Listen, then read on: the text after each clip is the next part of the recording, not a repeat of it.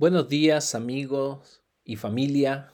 Mi nombre es Juan Pablo y es una bendición conectar con ustedes por medio de este nuevo podcast de Casa Familia Renuevo.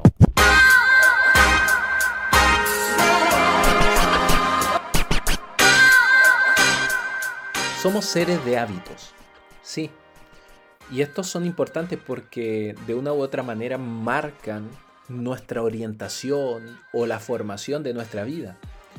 Básicamente un hábito es una conducta aprendida que se hace de forma regular y con el tiempo pueden llegar a ser tan automáticos que pueden llegar a formar parte de nuestro quehacer diario.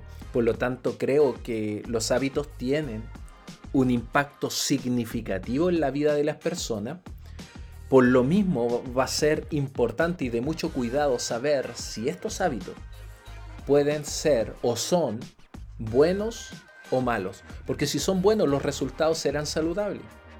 Pero si son malos, los resultados serán totalmente perjudiciales.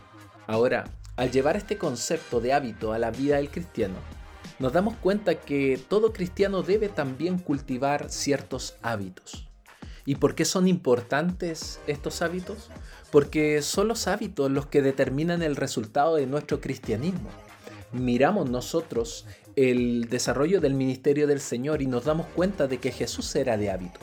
Por ejemplo, en Marcos 1.35 dice, a la mañana siguiente, antes del amanecer, Jesús se levantó y fue a un lugar aislado para orar.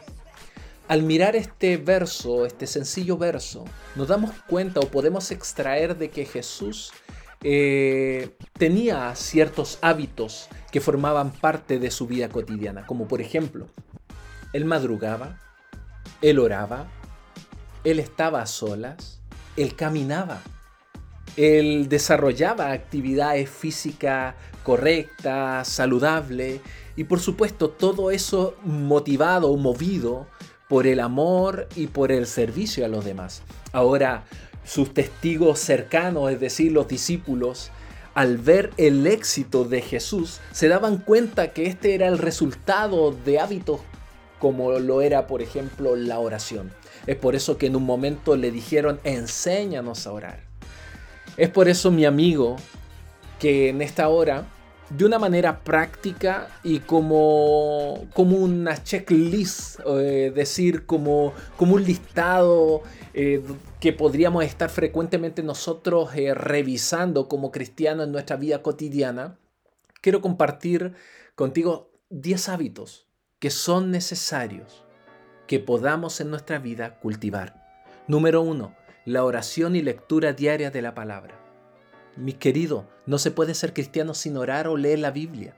Esto es básico para todo cristiano, para todo creyente. Número dos, la meditación.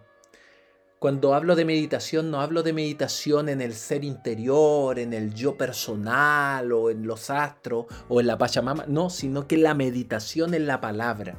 Es decir, lo que aprendo de ella, pienso en ella.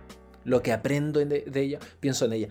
Es por eso mismo que en la medida que nosotros vayamos internalizando la palabra en nosotros, meditando en ella, por supuesto vamos a ir reemplazando todo, todo pensamiento negativo que pueda surgir de, de nosotros mismos y reemplazarlo por esas promesas, por esos principios que van a generar un resultado saludable en cada uno de nosotros. Hábito número 3, la gratitud. Seamos agradecidos, mantengamos esta actitud correcta y que por supuesto pueda estar disponible para otros o para con las personas que nos desarrollemos. Hábito número 4, la obediencia. Pero la obediencia a qué? La obediencia a Dios, la obediencia a su palabra. Pero fíjate que estos hábitos están totalmente interrelacionados, porque si no leemos la palabra, si no meditamos en ella, ¿cómo vamos a obedecer?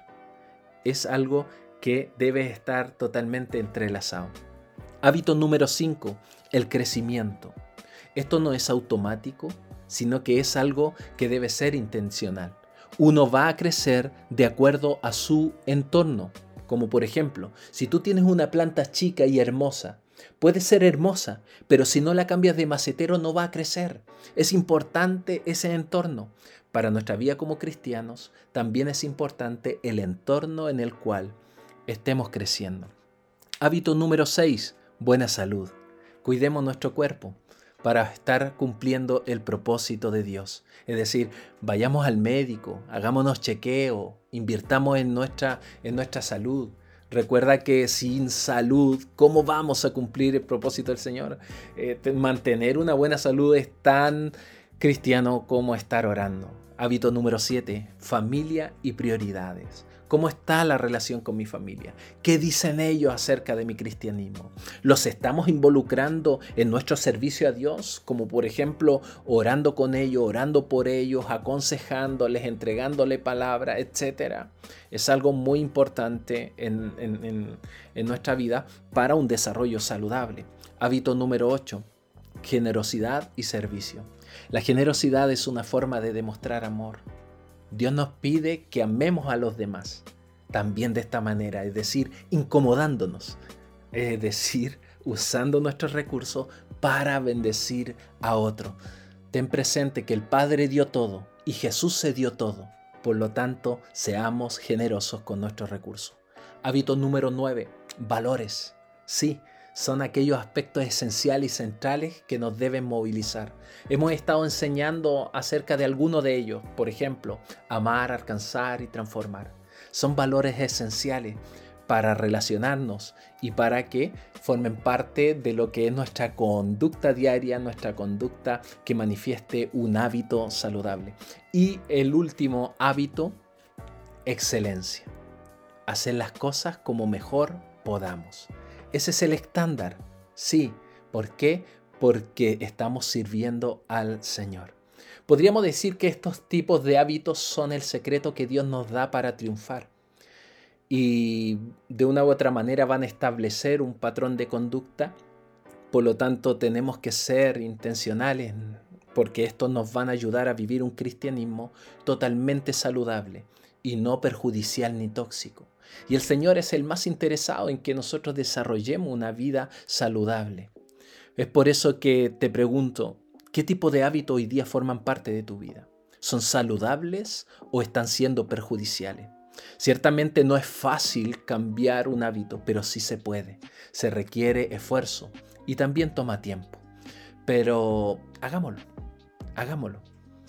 Y una fórmula importante a considerar podría ser Decisión más repetición es hábito. Y hábito más perseverancia tiene como resultado disciplina. Mis queridos, podemos seguir charlando de estos hábitos si me invitas a un café o un mate, porque por supuesto podríamos decir muchas cosas de esto. Espero que te sea útil y que hagamos una checklist o un checklist de este, de este listado en nuestra vida. ¿Mm? Juntos florecemos.